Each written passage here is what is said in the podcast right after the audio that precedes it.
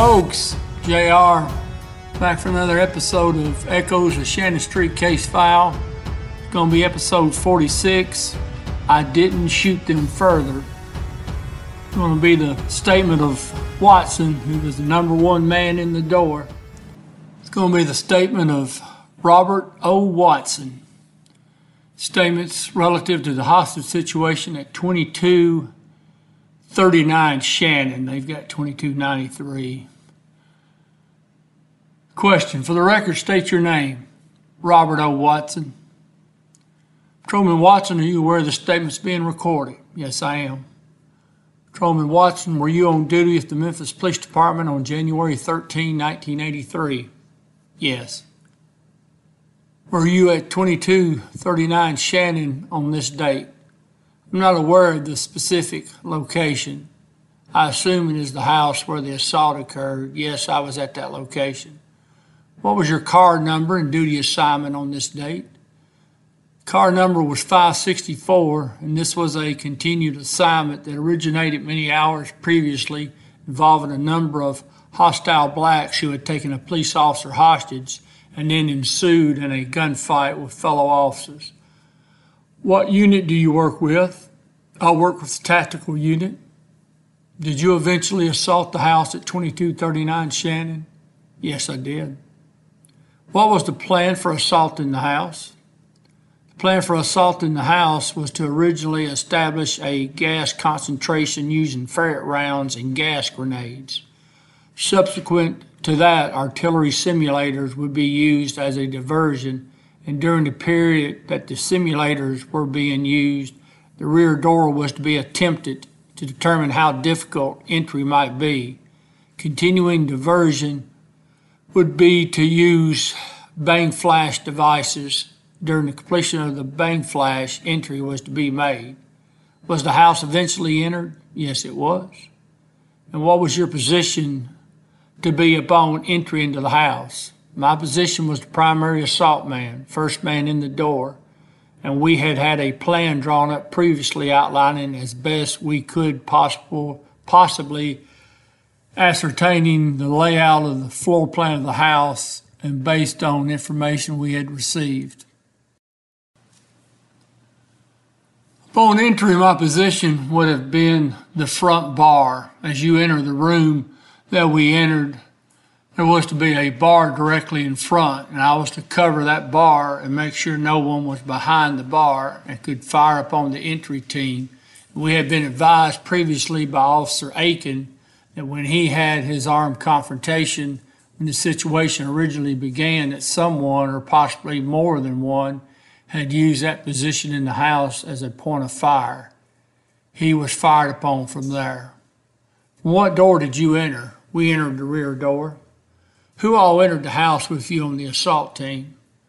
Primary assault team consisted of four people myself, number one, number two, Don Rutherford, number three, C.R. Summers, number four, Ken McNair. Stay in detail everything that occurred after you entered the rear door of the Shannon address. Upon originally entering the rear door, my plan was to fire initial fire into the bar area of the room upon entry, and upon entry either simultaneously with my first shot or within the element of my first few shots. I received direct fire straight ahead from inside the house. As to how many shots, how many people were firing, I don't know. I took cover to the bar and waited for the rest of the element to enter, and we took position in the front room. We had a lapse in our time signals, so the artillery simulators and bang flash devices being concluded prior to entry because they were going off with us in there. Upon securing that room and returning what fire we received, I continued on into, I think, the den. I believe I fired. I felt like I took a round from an area straight away and couldn't see where it was coming from. And I saw a refrigerator door open and I saw a pair of shoes under the door which was later nothing, but I fired one or two rounds into the refrigerator door. I felt like somebody was behind the door. There were points while moving in the house that received fire, returned fire, and during those points, I can't specifically say whether anyone was struck or not. When we did not receive fire, when I didn't receive fire, I didn't return fire. There was one room that I entered upon. There was a male black laying among several other male blacks that was on his right side and had a gun either in his hand or near his hand. On seeing that, I fired one or two shots, and someone else, we entered the room at the same time, two doorways, and they fired. But I don't know who they were. That is the only incident inside the house that I can specifically say that I shot an individual per se that I can identify. Do you know what room in this house this was? I would assume was one of the bedrooms because there were several individuals laying in there with him and they had already been shot and were of no threat. They were not fired on by me. Could you tell what this individual had on that you fired on? What was the lighting conditions inside the house? Extremely poor. We, well, the lighting conditions were as good as lighting conditions can be under the circumstances. We had flashlights taped to the muzzles of our M16 to give ourselves the laser beam effect, like the bullet would be where the point of the light is. We didn't want to fire indiscriminately into the house because we were in hopes of possibly Hester was still alive, and we didn't want to be responsible for shooting him, so we wanted to try to ascertain every target that we fired upon that was totally possible because we were receiving fire and we needed to return fire in the direction we received the fire. If we had got bound down in the room, we would have been in a jam, so we just had to continue on through. Approximately how many rounds of fire do you think that you fired? I'd say probably 20, approximately, maybe more, maybe less. What type of weapon were you armed with? M16 rifle. Just police department issue? Police department issue. Approximately how long were you and the other units inside the house? I have no idea. Could have been 10 minutes and it could have been 30 minutes. Could have been 45 minutes. I don't know. Do you know how many people were shot inside the house? I searched upon the conclusion of receiving fire when I didn't hear any more firing or when we weren't receiving any more firing or we weren't firing, we searched. And I recall, I think, approximately five individuals that I saw prone and silent head wounds. I didn't check them to make sure they were dead. I didn't shoot them further. They were no threat. I think that I can remember seeing five. Now, we were called out before we completed our search called out the front door, but I found Hester first. And when I first found him, he was laying prone by the front door. This was before we had secured the house. Not secured the house, but this was before we began to really thoroughly search. We worked to the point of finding Hester. I need to backtrack here. I skipped a point. Where did you find Officer Hester? I found him by the front door, and this is on the original sleeve and it may have still been fire going on. I don't remember. But I found Hester. When I initially saw him, it was difficult to determine whether he was black or white. And there was a lot of smoke in it and secondary fires, artillery gas. The light was, our flashlights were like piercing a real thick fog. You had to be right on top of something to really identify it. When I got to him, I could tell it was Hester by just eyeballing him within two or three feet of his head. He had a number of skull lacerations. I notified officers outside we had a prearranged signal. If we were to exit for any reason, that we would let them know that at which time I did, and we had a prearranged saying as soon as we come across Hester, we would attempt to get him attention as quickly as possible. And we had also decided that if he was dead, we wouldn't attempt to minimize the man's attention by assisting him. I really couldn't tell whether he was dead or not. He was cold. His body was cold through leather gloves, and I assumed he was, but I couldn't tell. Was there anything unusual about Officer Hester? He was laying on his face. He was handcuffed behind his back, police handcuffs. Was he in uniform? He was in police uniform. What portion of the house was he in? He was laying directly in front of the front door in the living room. Do you know who carried Hester out of the house? Yes, I do. Who carried Hester out of the house? Officer Summers and myself. We notified the officers outside that we were bringing Hester out. We had to move him around inside and cover one another, and he was laying in front of the door. He was dead weight, had to move him away from the door, get the door open. There may have still been shooting going on in the house, I don't know. We drug him out the front door to the pavement, went back in, and there was some point there where all shooting ceased, and we continued to search until we were called out. Do you know who else fired their weapons inside the house? I know other people did, but I can't specifically say. I saw anybody fire. I assumed that C.R. Summers fired. We were close together. We were confronted with fire in the doorway, but I can't say that he fired. I mean, upon being fired at, you know, I just tried to get my ass out of the house, but possibly C.R. Summers, but I can't say, and I don't know anybody else. Someone fired simultaneously with me around the door facing it one time, but I don't know who it was. What equipment did you have on when you entered the house that would keep you from immediately recognizing another officer? We had gas masks, salt helmets, vests, and all dressed similar. The only difference in any of us was our size, and you'd have to guess who another man's identity was by size. After entering into the back of the house, did each member have, were you all to stay together? We had responsibilities of where to go and how to cover, and basically we followed those responsibilities. But there was one area there we weren't aware of how the room went, and we had to go and search and contain on that as we saw it.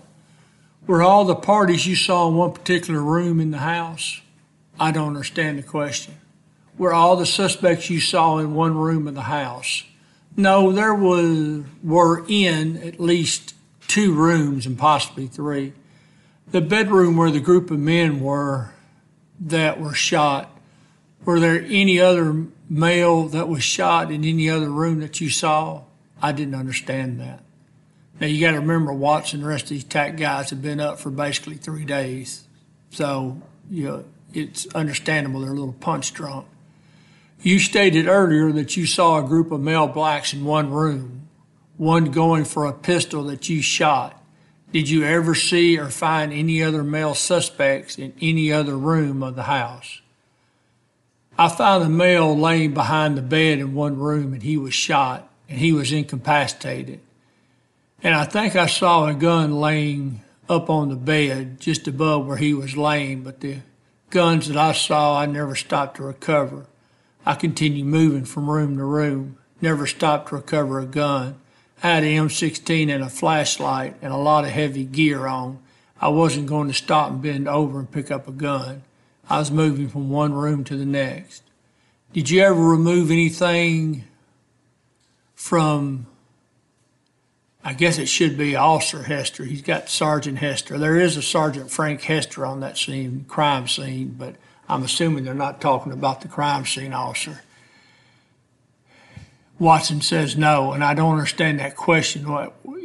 Why would security squad ask attack unit officer if he took something off of a dead police officer's body? I, that's disgraceful.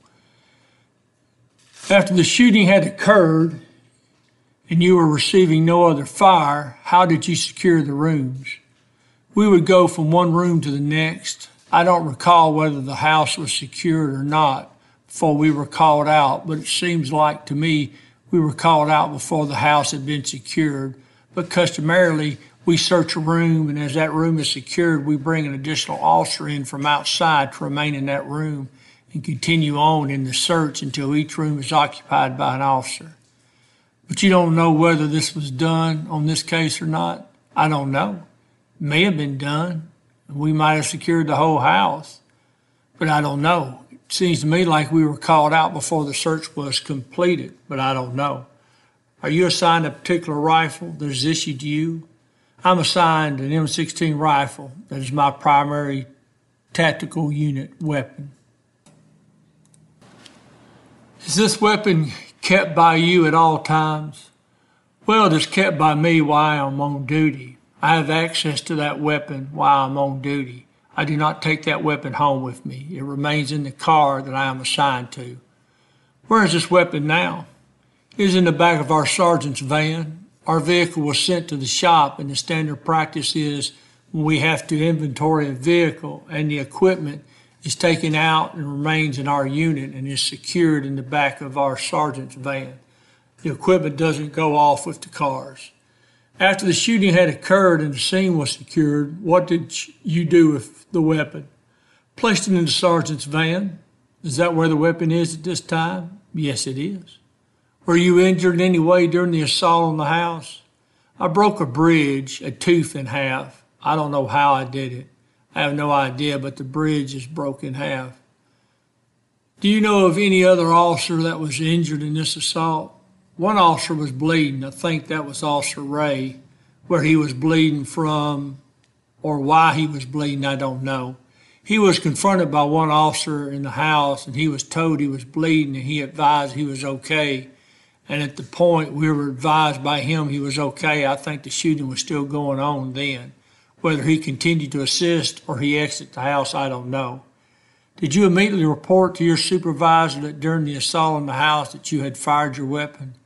I didn't volunteer the information, but I was confronted prior to being able to volunteer, and I responded to yes. Is there anything else you'd like to add to this statement? I'd like to say that I am proud to have worked with those men in the house. I think they did a hell of a job. All right, Watson's first man through. He clears by fire. So he throws rounds into the bar area where they believe a suspect might be hiding. Then he receives additional fire and he waits for the rest of the team to move up into the den. Then he returns fire after receiving fire from the southwest bedroom. He heads into the uh, kitchen area. Watson enters the kitchen, and evidently he does not go into the northeast bedroom as Summers described in his statement. He evidently veered off and went back westbound from the kitchen into the hallway that leads to the living room and the northwest bedroom. Okay, so Watson says he gets to a bedroom, doesn't know which one it is. He sees a suspect, he fires rounds. Same time he's firing rounds, he said he saw a second officer fire from a second doorway. Well, that would most certainly have to be the door from the northwest bedroom into the southwest bedroom, and that's probably going to be Hubbard firing. As you remember Hubbard's statement, he talked about cranking off rounds a couple of different times at suspects in the northwest bedroom. So that's pretty pretty sure that's who Watson was talking about. Now it could have been Ray. Ray was also with Hubbard in the southwest bedroom. But I, if I had to put money on it, I'd say it was probably Hubbard. I'm not sure from the statement if after firing rounds in the northwest bedroom, if Watson just went northbound up the hallway into the living room or if he cut back through the kitchen and went into the northeast bedroom with Summers. If you remember Summers' state statement, he said him and Watson went through the northeast bedroom into the living room.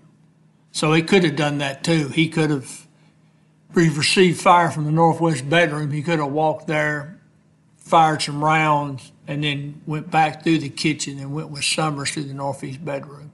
Either way, he gets into the living room and him and Summers carry Hester's body outside. Course, he also mentions he later on he went all the way back through the house and saw the body in the southwest bedroom. We just don't know where all he went in the house after he carried the body out and started searching the house for the second sweep. All right, folks, that's going to wrap up this episode. Now I went through the TAC unit officers that went in the house. We're going to have another episode here that will probably be a little review of what the TAC unit did so far. I'm probably going to wait until after we get the ME reports, and then we may come back and we'll talk about uh, if we think the TAC unit was justified in the shootings inside the house or not. I'm probably going to do a little short story. I, I want to cover the Garner decision, which was going to come out two years later in 1985. That had to do with the deadly force policy, which the Garner decision came from Memphis, a Memphis police officer shooting. And is now the law of the land for all police departments in terms of when they can use deadly force. All right, folks, I appreciate you. As always, I'll see you down the road.